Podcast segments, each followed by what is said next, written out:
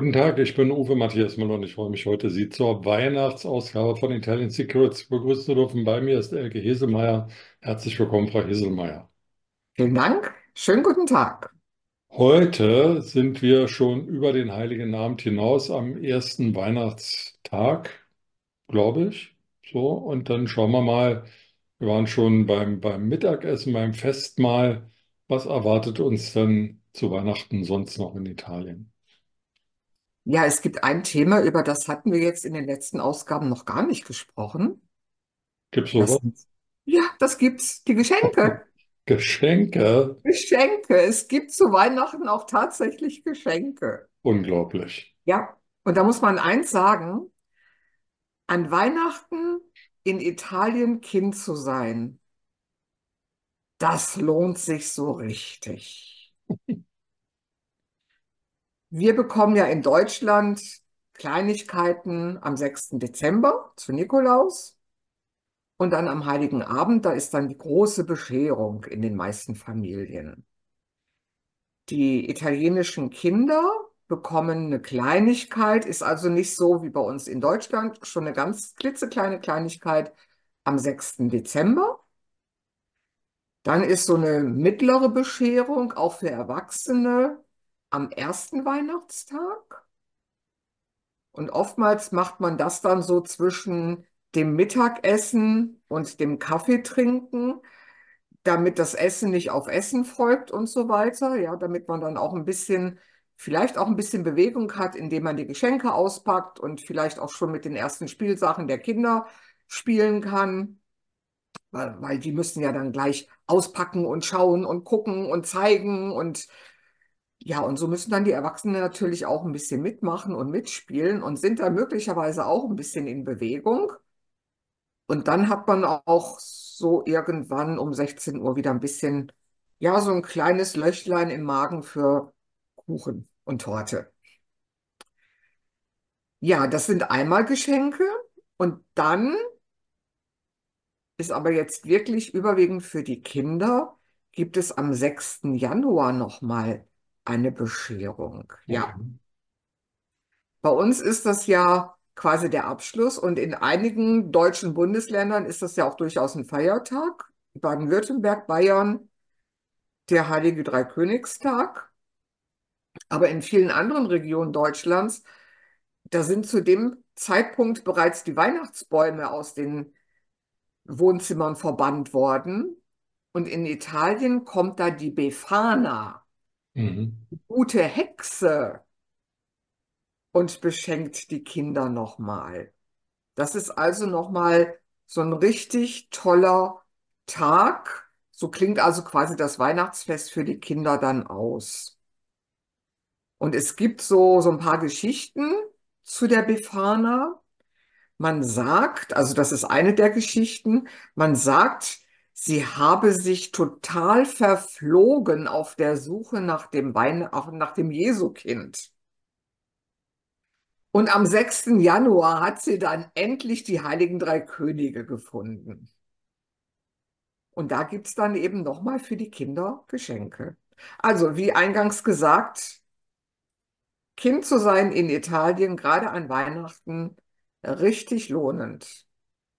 Unglaublich. Jetzt ist es ja so, nicht jeder hat ja, nicht jede Familie hat unglaublich viel Geld und kann da sozusagen die Geschenke nur so einfach raushauen.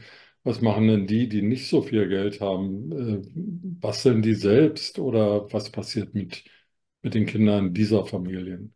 Ja, das gibt dann natürlich auch viele Kleinigkeiten, die also nicht so kostenintensiv sind, worüber sich die Kinder natürlich auch freuen, aber vielfach natürlich auch einfach nur eine, eine gemeinsame Zeit, dass man irgendwo mit der Familie hinfährt, dass man das dann vielleicht nochmal als Geschenk macht, weil das ist ja für die Italiener, wie wir mittlerweile wissen, auch sehr, sehr wichtig, Zeit miteinander zu verbringen. Und das bekommen ja auch die Kleinen schon beigebracht, wie wichtig das ist.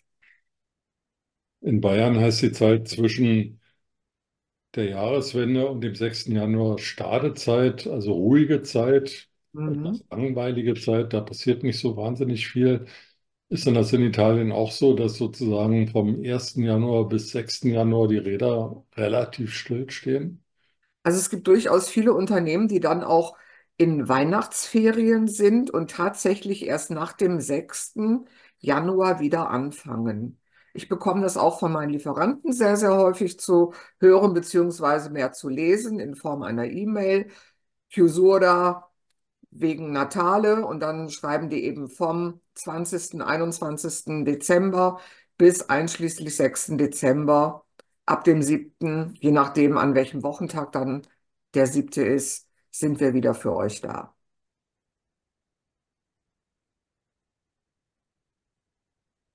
Für mich hat Weihnachten immer den Nebeneffekt, dass äh, ich meine Weihnachtshosen raussuchen muss oder den Gürtel ein bisschen weiter schneiden muss. Also jedenfalls war es in früheren Jahren so. Inzwischen versuche ich das irgendwie einzugrenzen und zu genießen, ohne also mehr Qualität als Quantität zu genießen.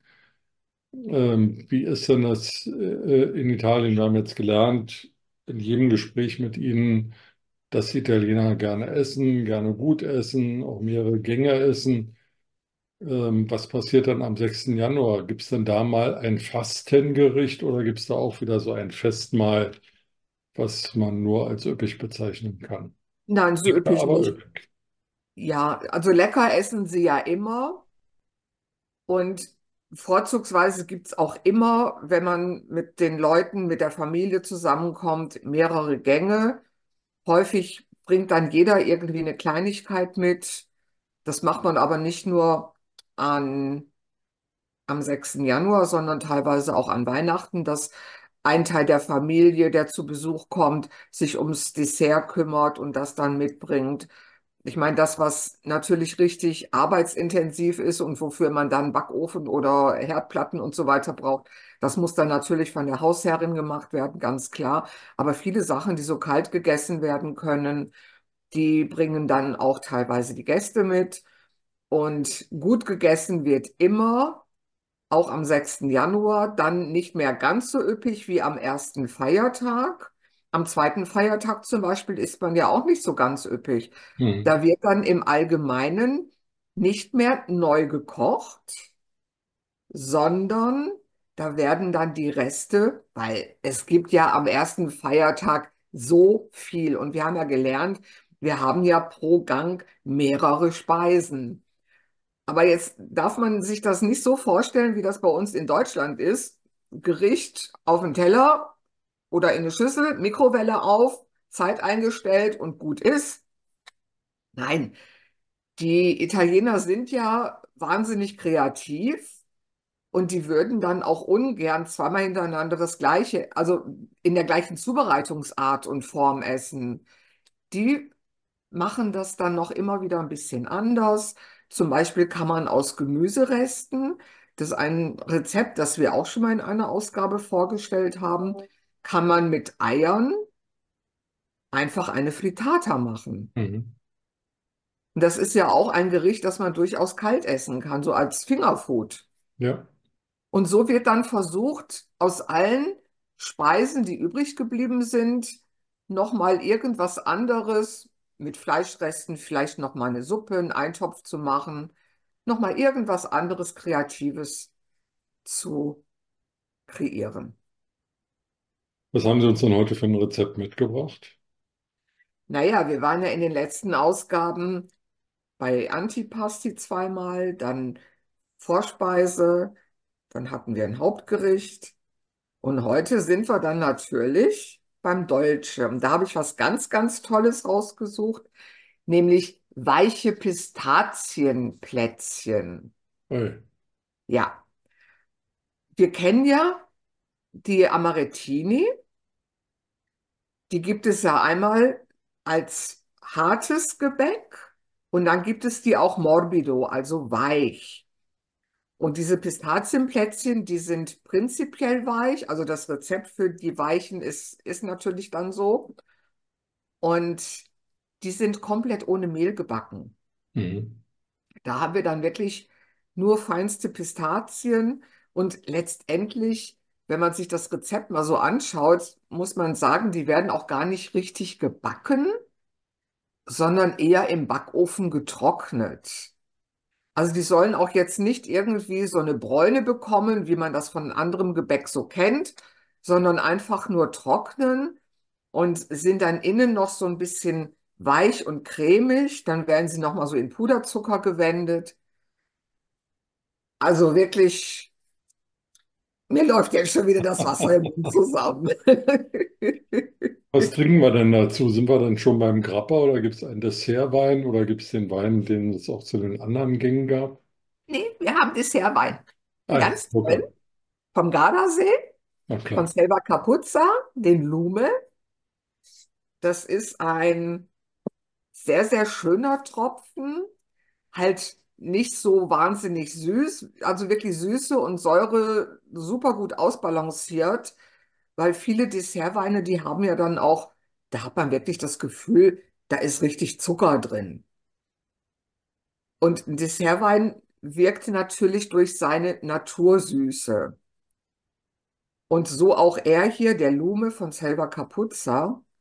Und den zu diesen Pasticcini morbidi, das ist ein Gedicht. Der beste Abschluss eines Menüs. Ach, Frau Heselmeier.